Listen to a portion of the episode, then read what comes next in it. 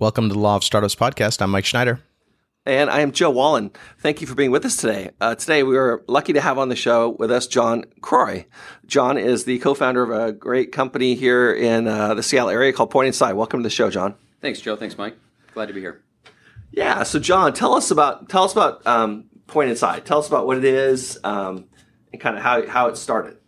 Sure thing. So, so Point Inside is fundamentally a mapping company, and we saw a need for higher fidelity maps, specifically indoors. Uh, my partner, Josh Marty, and I, uh, co- co-founders, uh, had both been in the location technology business for about ten years prior to founding Point Inside, and we saw what was happening in the location technology space, and we knew that indoor positioning technology was inevitable.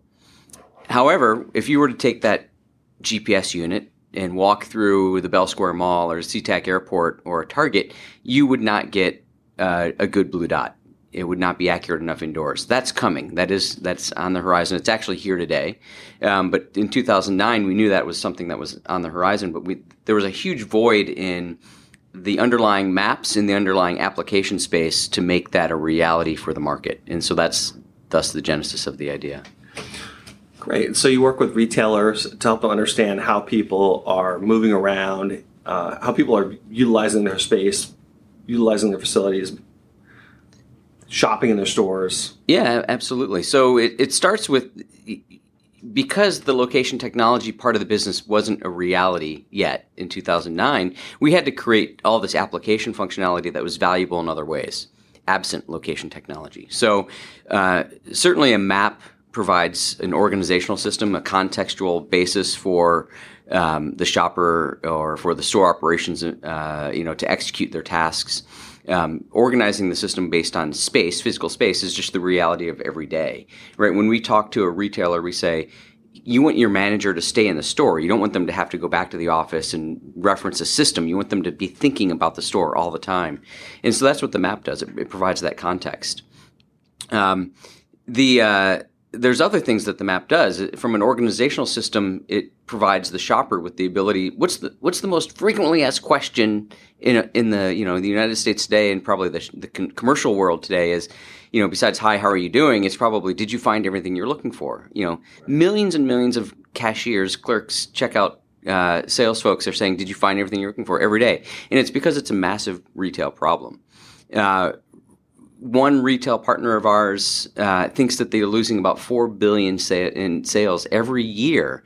And that's this is based on studies they've done where they've intercepted shoppers that have walked out of their store, they're in their parking lot, getting into their car, and they said, "Did you find everything you're looking for?" "No, I came here to buy X." And then the, the retailer will go back and they'll confirm that X is in the store and it's on the shelf and available, but it was just not found. Uh, that's a four billion dollars problem for one retailer. All right, so this is a, a massive problem, just finding what people are looking for, and, and maps help people do that. Yeah, that sounds like a really interesting problem. I, I, I know that you know stores have spent years and years trying to think about their space, space utilization, you know, where they place the milk, you know, relative to the meat or something. I mean, there's lots of thought that's gone into this, uh, but I suppose it's still, I mean, without really good data. I mean, how how historically, prior to technology, like the new technology, how did retailers sort of figure this out? Did they just post people in stores to watch how people behave and then and do some sort of surveys and samples to try to get a sense of things? Well, the the the really the first breakdown, you know, a big problem is that, right? So how do I tackle this problem? Well, I have to break my store into departments. Um, and then I and then I have to think about how do I procure that those items? How do I choose the right products and how do I put them at the right price so that people will actually buy them? How do I put them in the right place in my stores, right? It's all about the P's, the four P's.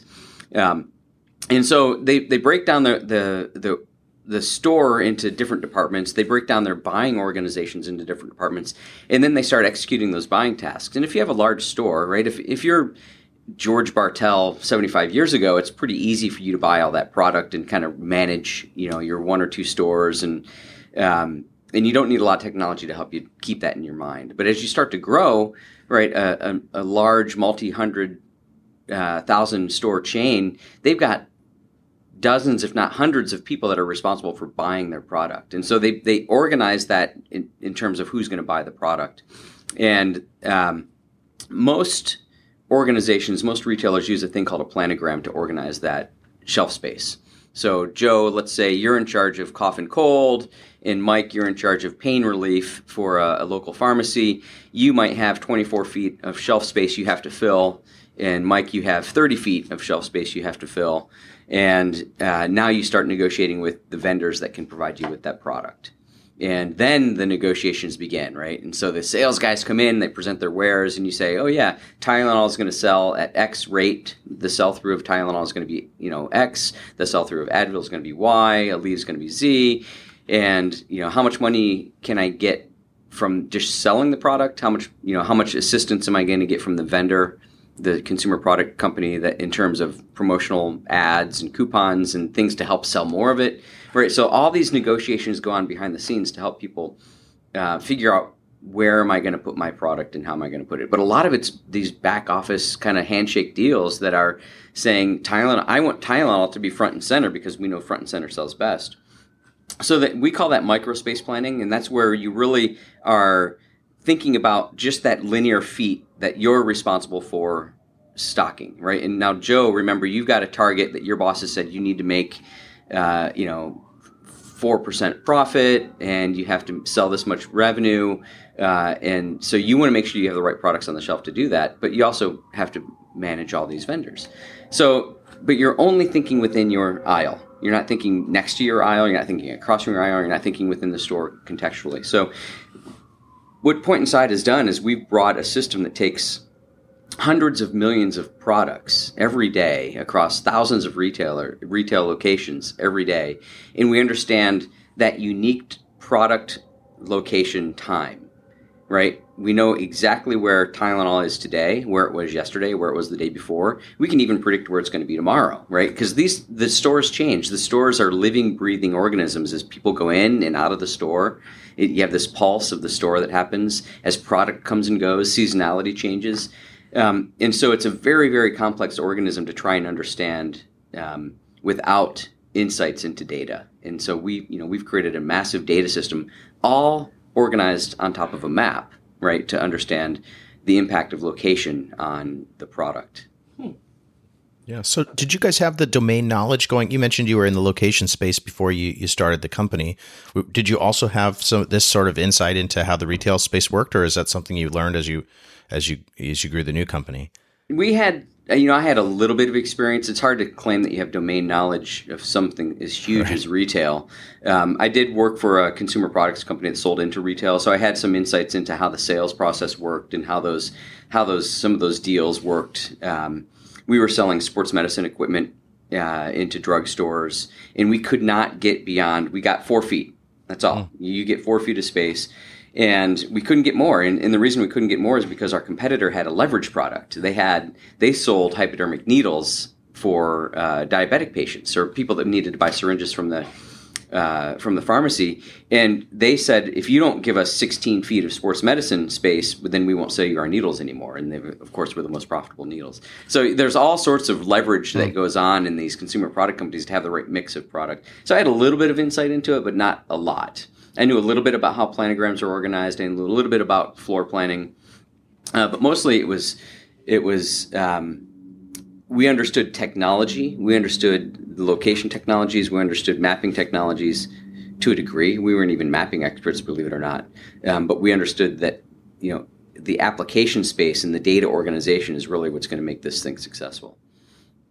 Yeah, I think one of the things that, that Point Inside is a great example of is, um, you know, I, I I've known you for a, a long time, and uh, and I've I've been involved and, and followed Point Inside for quite a while. I, I remember early on in the App Store, uh, I know Point Inside probably doesn't consider itself like an app specific company uh, because it's kind of based on location and indoor uh, mapping, and it's such a such a broad enterprise kind of play, but but. You you guys emerged around the same time that the App Store was coming into existence, and mobile phones with apps were starting to become popular. And there was a there was a sense that there was this really massive opportunity that existed, and um, and a lot of people jumped in and went after those those um, went after various business ideas in that space. And I think the choice that you guys made to focus on um, an enterprise product uh, that's more of a platform and not specific to a, a single app. um, was a good move. And, and I mean, it shows in a sense that you guys are still going strong, you know, while lots of other app companies or, you know, companies that have, that were basically launched around that same time based on the same wave. You know, some of those have crashed and burned because they were, you know, either a single product or, or too, too pr- focused on the app store as their only means of distribution.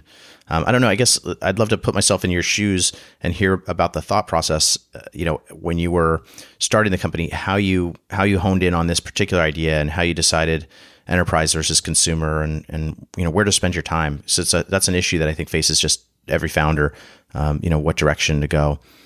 Yeah, I don't think we have enough time to go into all of those details, but, um, it, you know, well, let's start with the App Store decision, which is, uh, you know, that was that was a bit of a, a point of contention uh, in the early days. You know, are we an app? Are we the Point Inside app, which still, believe it or not, gets some use? We have it out there because we still have some loyal fan base, and people are still trying to find the restrooms in the, in the mall or uh, trying to find coffee in the airport. Um And we still even have some enterprise customers there. You know, uh, folks like JetBlue are still, uh, and, and and others are still using our apps for airports. Um, uh, but trying to figure out, are we going to be an app or a platform?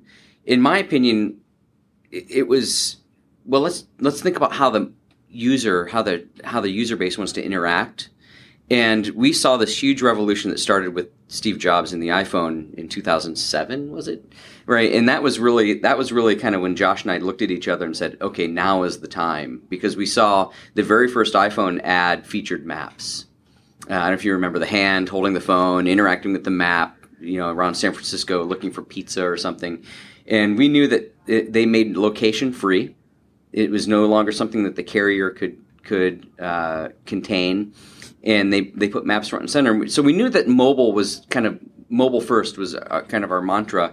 Um, but in order to make a good mobile experience and something that's scalable, you have to have a services layer. And so we decided to make the apps more about presentation, animation, and you know ease of use, and put all of the the heavy lifting of the data in, into a platform. And so that kind of turned us by default into a platform company. Um, rather than an app company where we're trying to spend, you know, and do everything uh, in the app. We also made some decisions not to be try to, to maintain a fashionable, trendy app. We wanted to embrace kind of the common controls that were out there, and really just focus on what's what's the data that's needed to create that experience. Um, and there's a handful of engineers that we've hired over the years that have really helped us focus on making sure that we stay aligned to that, because you know. Uh, as many startups, you know, the founders are always coming up with crazy ideas, and so you need your base of good employees to keep you honest and keep you focused. Um, it, it's a relationship. Yeah. So the indigestion problem. I mean, what was the saying? More startups die of indigestion than than lack of opportunity, or something like right, that. Right. Right. How do you how do you how do you decide not what to do? Well, the, we, we that's a great uh, great point, uh, Joe. We for us. One of the great things about our startup was, you know, it was all it was always about maps, right? But then, it, and, and what's interesting is that almost every single person you talk to connects with that concept. Um, almost every person you talk to uses a map. There are the rare few people that think hierarchically, or they want to drill down through a series of, you know, uh, menus or something. But for the most part, maps are great contextual organizational systems and that connect with people. And And everyone loved the idea, and everyone had their own idea. Like, oh, I was—I just took a cruise, or I just was in Vegas, or I just was at a trade show, or I just was at this museum, and man, it would have been great if I could have had access to this information. Um, well, it comes down to that. That's that was kind of the key to our startup, is that we connected right away. There was a connection, and there was multiple opportunities. So we didn't like if you if you were to ask Josh and I back in two thousand nine. Um, Are, are you know? Are we going to go into retail? I don't know that we would have definitively said retail is where we want to be. We just knew that there was a dozen different opportunities to build a business off of the, the infrastructure of maps. Um, and as we started to explore those opportunities, right, we first started with malls uh, because a few, five, six companies own most of the mo- major malls. Um, so it makes sales easy. You can sell to five and get a thousand malls. Uh, that's pretty appealing. Um, Airports uh, had a little bit more revenue opportunity um, because they were harder to map, and there was a little bit more of a use case there. Um, but it, there was a much harder sale. You couldn't go to one company and get ten airports. You know, in fact, you can go to one airport and have to deal with five companies. I mean, right. J F K is owned by five or six or seven different people. So it makes it very difficult to get that data and, and actually work with it. But because of that, because it's hard, people don't like to do it. That's where opportunity lies. So we, we started airports. And then we started thinking about the market in general and what makes a market. And, and Mike, you probably understand this as well as anyone, is like you have to have users, right? And you have to have the ability for to drive users to that app to make value. And and retail has the unique opportunity where they have thousands of people walking through their doors every day. They're already doing, you know, signage and promotions, um, adding signage for their adding signage for their uh, their app is something they're probably going to do anyway. So let's see if we can pile on the retail thing and explore that. Yeah, was it tough? Um, so, I mean, I, I guess early on, you, you started out with, with uh, you and Josh and then grew, I, I think, pretty quickly.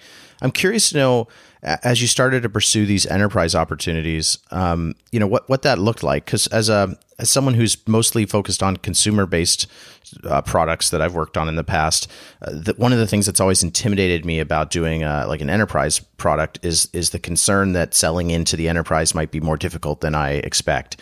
Um, so, like, I don't know if you had you had some experience with that before you came to the company, but did you guys? You hire a sales force? Did the two of you start calling on calling on customers directly? I mean, how, how did you how did you um, start approaching people when you when you started to sell to enterprise? Um, you know, and did you did you do it with a small team, or did you have to grow something bigger? You know, we've, we've we've been fortunate to keep it small, um, and the Josh and I both have enterprise experience, and there's a third co-founder, Brian Wilson, who was with us at the at the early stages as well, and and all three of us were enterprise guys. Um, we We participated in consumer experience, consumer pro- products, um, but mostly as a, a B to B to C. So this was naturally part of what we did. Um, and having the confidence to walk into, you know, I'd spent the last ten years walking into wireless carriers and selling into, you know, Sprints and Verizons and A T and T's of the world, um, even a little bit Apple and some of the other, you know, large companies like that. So going into an enterprise and, and representing a solution to an enterprise is something we were comfortable with, much more comfortable than uh, building a consumer product. I think, you know, that to me, building a consumer product is an enormous risk. Um, Uh, the opportunity's enormous, right? If you actually come up with a great consumer product, uh, you know, like Angry Birds, boy, you know, you can do well for a number of years that with with that. Uh, but what you know, what is that? One in a million, one in ten thousand? That's extremely, extremely hard to do. But that's why the V Cs like it, because they're out there and they're they're just throwing their their seeds everywhere, hoping that one of them grows into a you know a, a huge tree. Uh, and they'd be happy with a few blades of grass and then seven or eight dead seeds, um, the uh, uh, because that's that's the game that works for them. That's just how that's just the, the formula that works for venture capital. But for me, you know, we we just tried to build a business. We've all we, Josh and I have always been focused on let's just create value and not worry about um, uh, really anything else. And so we, we were the ones that were out there doing the early sales. I did a lot of the really, really early sales. Um, and then, uh, as we started to get into, you know, more focused on retail, Josh started selling more. We hired a, a gentleman named Pete Coleman, uh, who's been with us for four or five years now, who's been, um, leading sales for a long time. Um, and just now as the, it, it, one thing we didn't do is overinvest in sales and marketing. We, we kind of kept pace with the market, and now as the market has, you know, I would say there's there's we're no fast followers in what we did, but now now thank you Amazon, by the way, with Amazon Go and and some of the pressure you're putting on on the retail environment. Now people are trying to figure out how are they going to compete digitally uh, through their brick and mortar stores, and that's really what's caused our explosion and our need to hire more salespeople now. Yeah. So what's so look looking ahead to two thousand seventeen? Is two thousand seventeen going to be a, going to be a, a good or bad year for for, for physical retailers? I, I saw I saw a report that indicated that there's. I mean, it's just going to be. I mean, Amazon and the other sort of online retailers are really making things competitive. Oh my God, they're they're killing it, uh, and they're making it so easy and so price competitive and so. Uh, instantaneous, right? You know, part of the retail experience is I need it now. Uh, I went to a Best Buy over the weekend. I needed a cable, right? And I right. didn't want to wait three days because that's the fastest I could get this particular cable on Amazon. So I went to Best Buy and had a what I would consider not a great in-store retail experience. The sales clerk didn't know what they were doing. They didn't know they carried the product that I was looking for, even though it was sitting there on the shelf. Um, and I was in the right department talking to the right guy. He still didn't know it, right? So um, they all retailers are going to need to improve their in-store experience um, to to compete with this uh, ever-maturing dynamic online experience. Um, but to me, that represents a massive opportunity for Point Inside. And, you know, I sent out my annual New Year's Day, hey, Point Inside email. Um, and I, I, it was very heartfelt for me because I, you know, I truly feel like two thousand seventeen is going to be a huge year for Point Inside because there is so much pressure from the e-commerce players um, that uh, these stores have to change to compete. Do you think, okay, so... Do you think that um, online retailers who then go into physical spaces like Amazon has done with its bookstore, do you think they have an advantage having started online? I don't know.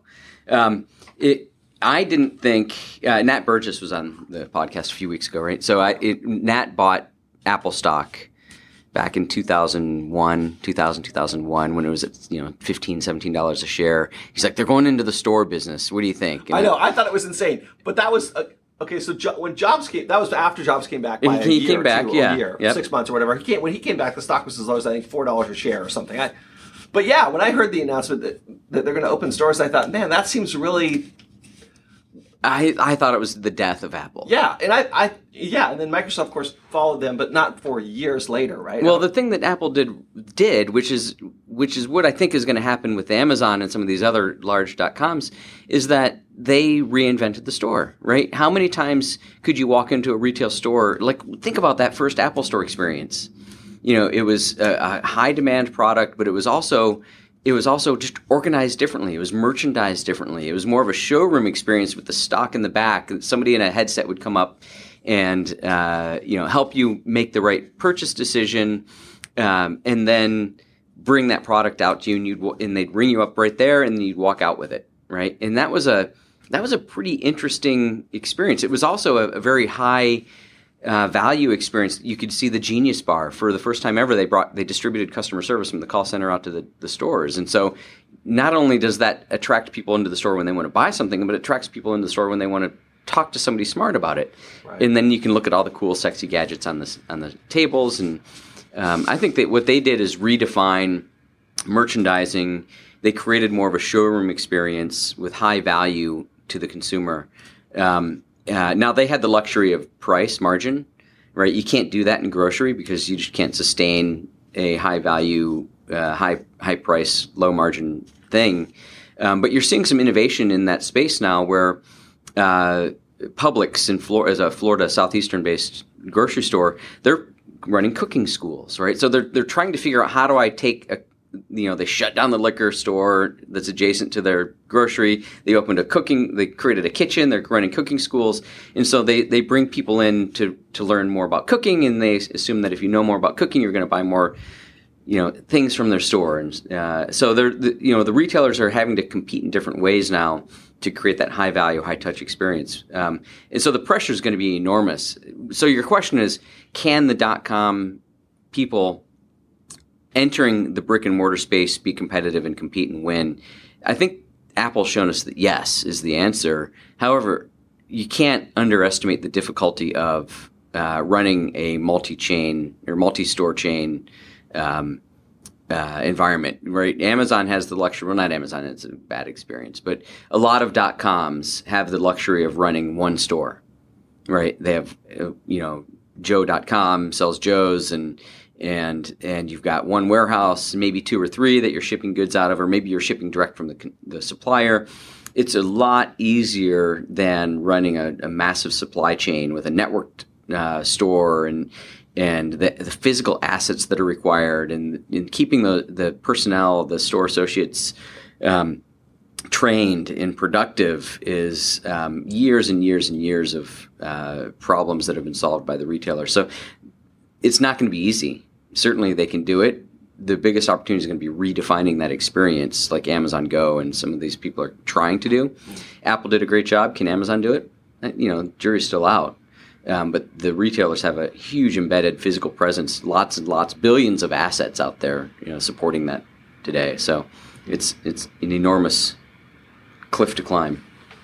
Yeah, do Apple stores still have like the highest profitability per square foot of uh, of any retailer? I think it was, I can't remember if they were the highest or, and Tiffany's was second, or if or if it was the other way around. They're right up there, yeah. And you know, of course, it doesn't hurt when you're selling eight hundred dollars mobile yeah, it's devices. It's nice to have a good at, product to sell yeah. with, with a high margin and a, and a high uh, price point. However, Starbucks is right up there too, right? With a five dollar product or a fifty cent product that's now a five dollar product. Um, so, yeah, Starbucks was the first person or the first enterprise to kind of transform the revenue per square foot numbers uh, back in the early nineties. And then Apple did it in the in the two thousands. So maybe Amazon will do it again now here in the twenty twenties. Yeah, you know, when Microsoft first started their store, the one, the, the one that I remember is the one that opened up across the street from the Apple Store in University Village. Um, it felt to me like a like a complete knockoff of the of the Apple Store. I mean, so many things about it were similar. But lately, I've gone into Microsoft stores and they feel a lot different.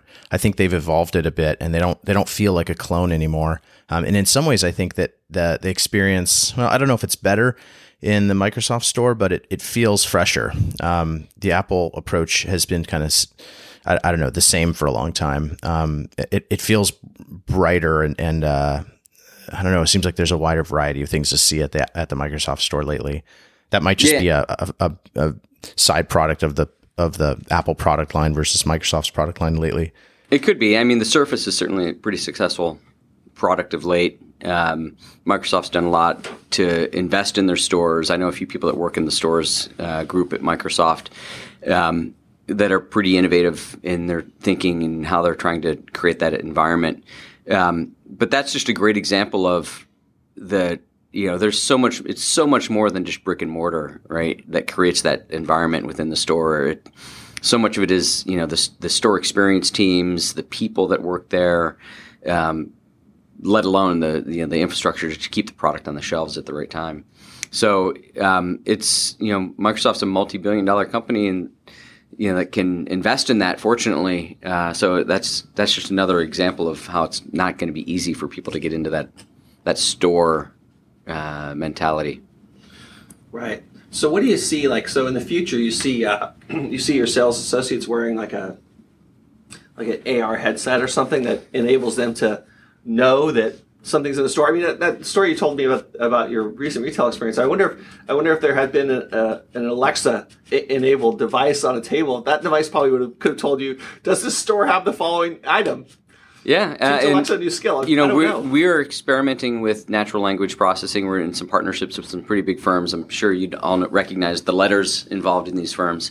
Um, we'll be at N R F uh, with with a couple of these guys, but the Um, that's the National Retail Federation big show. So, um, but the, uh, you know, being able to just, whether it's a, an Alexa device or a watch or a phone, being able to to speak into your device and say, hey, where can I find, uh, you know, a swivel H D M I connector, or where can I find a coaxial uh, connector, or whatever it is that you're looking for is, is huge. And, and if the seventeen year old eleven to fifteen dollars an hour minimum wage employee Uh, doesn't know how to answer that question, you know, as a retailer, you could you could lose that sale. Um, and worst, you could create a sour taste in that shopper's experience. And so uh, we're you know we're experimenting with how do you create that Alexa-like, uh, Cortana-like, you know, natural voice. Hey, where can I find uh, earbuds? Where can I find masking tape? Whatever it is you're looking for. So creating different ways to interface with the with the shopper is critical. And, and you know. We have the ability now to, to type earbuds into a text message uh, and send it to a short code.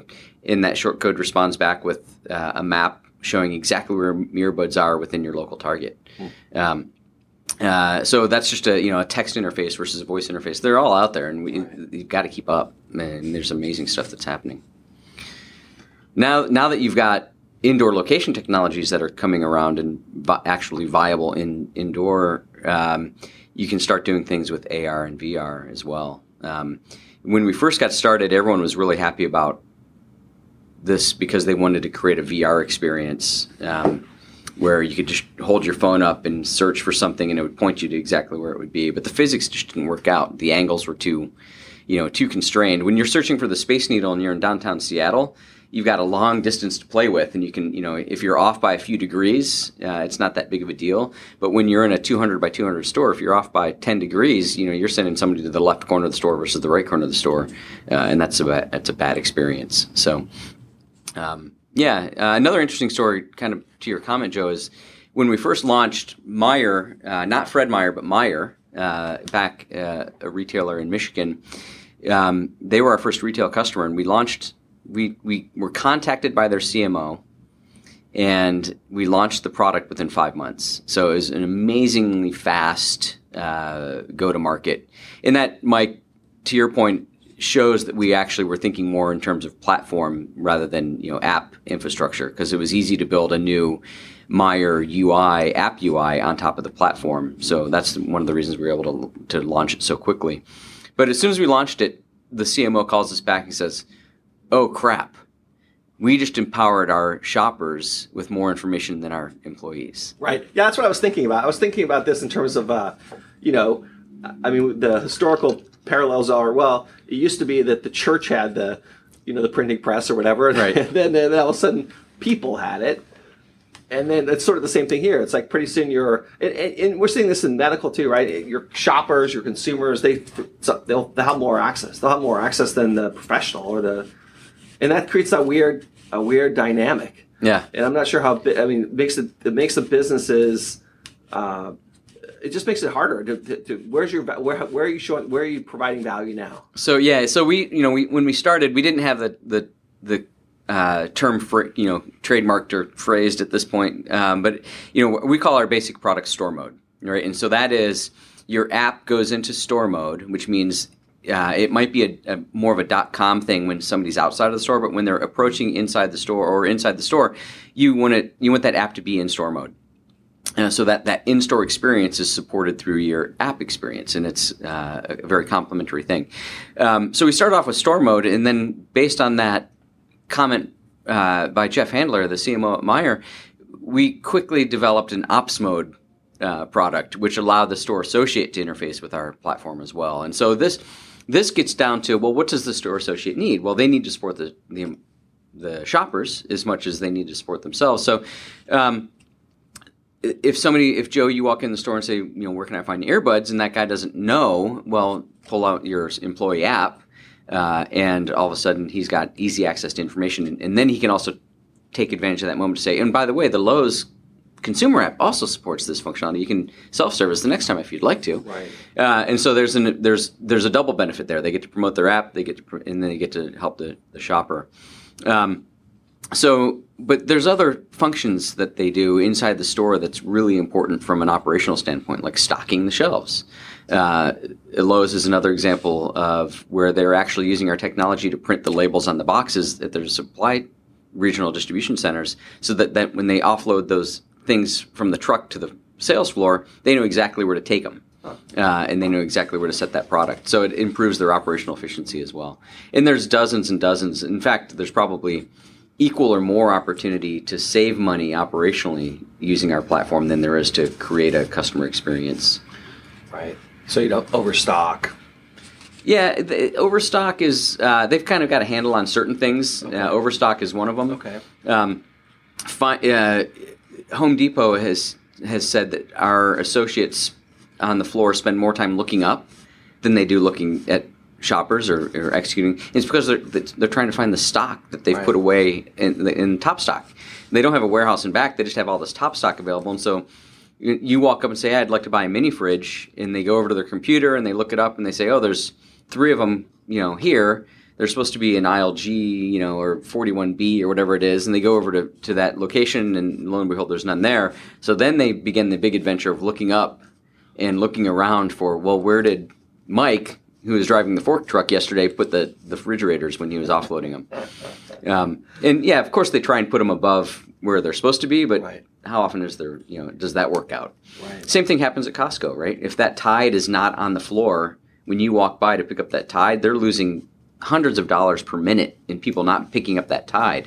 And, you know, poor Sean, who uh, unloaded the Tide truck, uh, didn't have a place to put it, and there's he sets it over, you know, in another location. They could spend an hour trying to find that tide before they pull it down.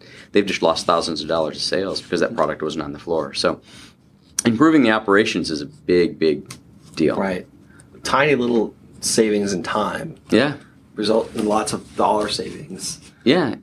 And far better customer experiences, too, because it is super frustrating when you – it's such a crazy mentality. But when people are shopping, they just start to – I mean, I do the same thing. It's like, I can't believe it. I've been waiting in line for – I get all, you know, bent out of shape because I w- was waiting in line or something. Or I, people are people are touchy. Yeah, and, and, and, and uh, sophisticated retailers actually put a, time, a cost to all that time. Right. So uh, I know that Target assesses – Um, a cost per minute of wait time in, right. in your if you're in line, and so um, they know that if you're there for three minutes, five minutes, seven minutes, eight minutes, you know, all these things add to the cost of them doing business with you. It might not be a true hard cost, but there's cost there. Right. Interesting. So, give us some more predictions about the movement, the movement in the industry in the next couple of years. I mean, what do, what do we what do you think is going to happen? In the mobile industry or the retail industry, both? Both, yeah. Let's talk about mobile and retail, but I'm especially interested in retail because, I, I mean, you spent a lot of your time there. You must have some pretty strong opinions about the movement of the movement of the, the industry as a whole. I think that brick-and-mortar retail, which is a multi-trillion dollar business, is on the still on the forefront of a major revolution um, as they go from a predominantly analog, you know, ninety percent analog business to something that's much more digital. Um, and they're going to need platforms that help them organize their data and interpret their data in ways that they've never done that before. Um, uh, it, it, it's probably bigger than Point Inside. We'd like to think that we're we're we're able to service that market, but the reality is, and from a startup standpoint, the reality is that um, we can't reach all the opportunities. It's such a big opportunity that we, we even if we had a, doubled our company and became two hundred fifty people in size, and it was all sales and marketing folks, we still wouldn't be able to reach all of our opportunities. Um, and that's just how big I think that it is. Uh, and retailers are starting to understand it, and they're starting to move in this direction rather aggressively as they lose sales to dot-coms and other retailers that are embracing digital. So you're going to see a lot of opportunities um, changing. It's it you, you might hear the word omni-channel. It's interfacing with the shopper across multiple channels, right? So it's buy online, pick up in store, or curbside buy online, pick you know have somebody drop. They'll pick it for you and, and drop it off at your car. Uh, companies like uh, Instacart and Shipt are doing this. Um, the uh, but still that you know you think about that. Somebody still has to execute a pick. Right, so um, Meijer is using our software to go out and execute picks within their store. They opened up their curbside program and thought that their average order size would be somewhere in the neighborhood of ten. The average order size is somewhere in the neighborhood of fifty. Hmm. Uh, and so they they have, I can't remember what they call the folks that are going out and selectors. They have selectors that go out and pick the produce and pick the you know the pet foods and the the boys' socks and things off the shelves that are um, Uh, in that order, but somebody has to go do that. And so how do you organize and do that effectively? Well, you have to have a system that knows where the products are and right. can help that minimum wage uh, selector go around most efficiently. Because like you said before, every minute matters. And right. if you can save if you can save collectively forty, one hundred hours of pick time, um, boy, you know, you might have just made profitability for that program. So. Right. That's really fascinating. Yeah. I, Mike, what are your thoughts? Yeah, I think it's an exciting area. It's something that most people, I don't think, have a lot of visibility into. Uh, you know, so it's interesting to hear hear someone who's who's in that space talk about it, because I think everybody interacts with retail to some extent, but I'm not sure that we all think about kind of the uh, the the back end of it and all the all the details that go into putting products where they belong. And and I think it's a good example of. You know, looking for opportunities for startups in places where that, that aren't obvious, you know, like everybody, um, you know, there's a big problem that developers and, and, and a lot of entrepreneurs have where they, they build products that are for themselves because that's sort of the viewpoint that they have. Um, you know, and it's just, it's just, I think this is a great reminder to think, think wider and think about the problems that are maybe invisible to most people, but that are, that are worth solving and that are valuable. So yeah, yeah thanks. thanks for coming on and and, uh, and sharing that with us. I think it was uh, it's just good to get insight into what's happening in different different fields and and see hear hear from somebody who's who's um you know really been successful. I mean, in, in creating a company and growing it and uh, and turning it into something something that's really uh, viable and and um, a healthy healthy business. So it's just nice to hear that path. So thanks for coming on. It was uh it was really great to have you. Um, yeah, John, I really appreciate you having you coming on. I, I, uh, I guess one, one more. I'll hit you with one more question, which is, it sounds to me like, and maybe I got, maybe I got the story wrong a little bit, but it sounds to me like you guys, you saw some technology evolving, and you just you thought, well, this is this is too exciting to pass up. But but you, you it sounds like you you you a little to a little to a little to a little extent or to some extent you kind of forged around and let the let the let the inter, enterprise customers help define the problem a little bit that you're going to solve. Did you? Oh, absolutely. We we recognized that there was something there that the retailers would be greatly influenced by, and they had almost zero understanding. There might have been one or two people inside their entire organizations that had an inkling of understanding of what this meant. But as we positioned ourselves, we we said, well, let's help you understand what this means. Okay. Um, some of our early relationships with some of our retailers were more consultative solutions. Right. You know, let's let's help you evaluate this technology. Oh no, we don't. You know, we don't need to charge for that, right? Or maybe we'll charge you a, a very little amount right. compared to what you know some of the big integrators or big consulting houses might charge. Um, just help us cover our costs, basically, so we could establish a trusted partner relationship. Right. Um, And, uh, yeah, we didn't really know – we didn't have the answer. We knew that there were certain conceptual things that were important, right? Finding product is important. Right. But in order to do that, you have to be able to locate the product.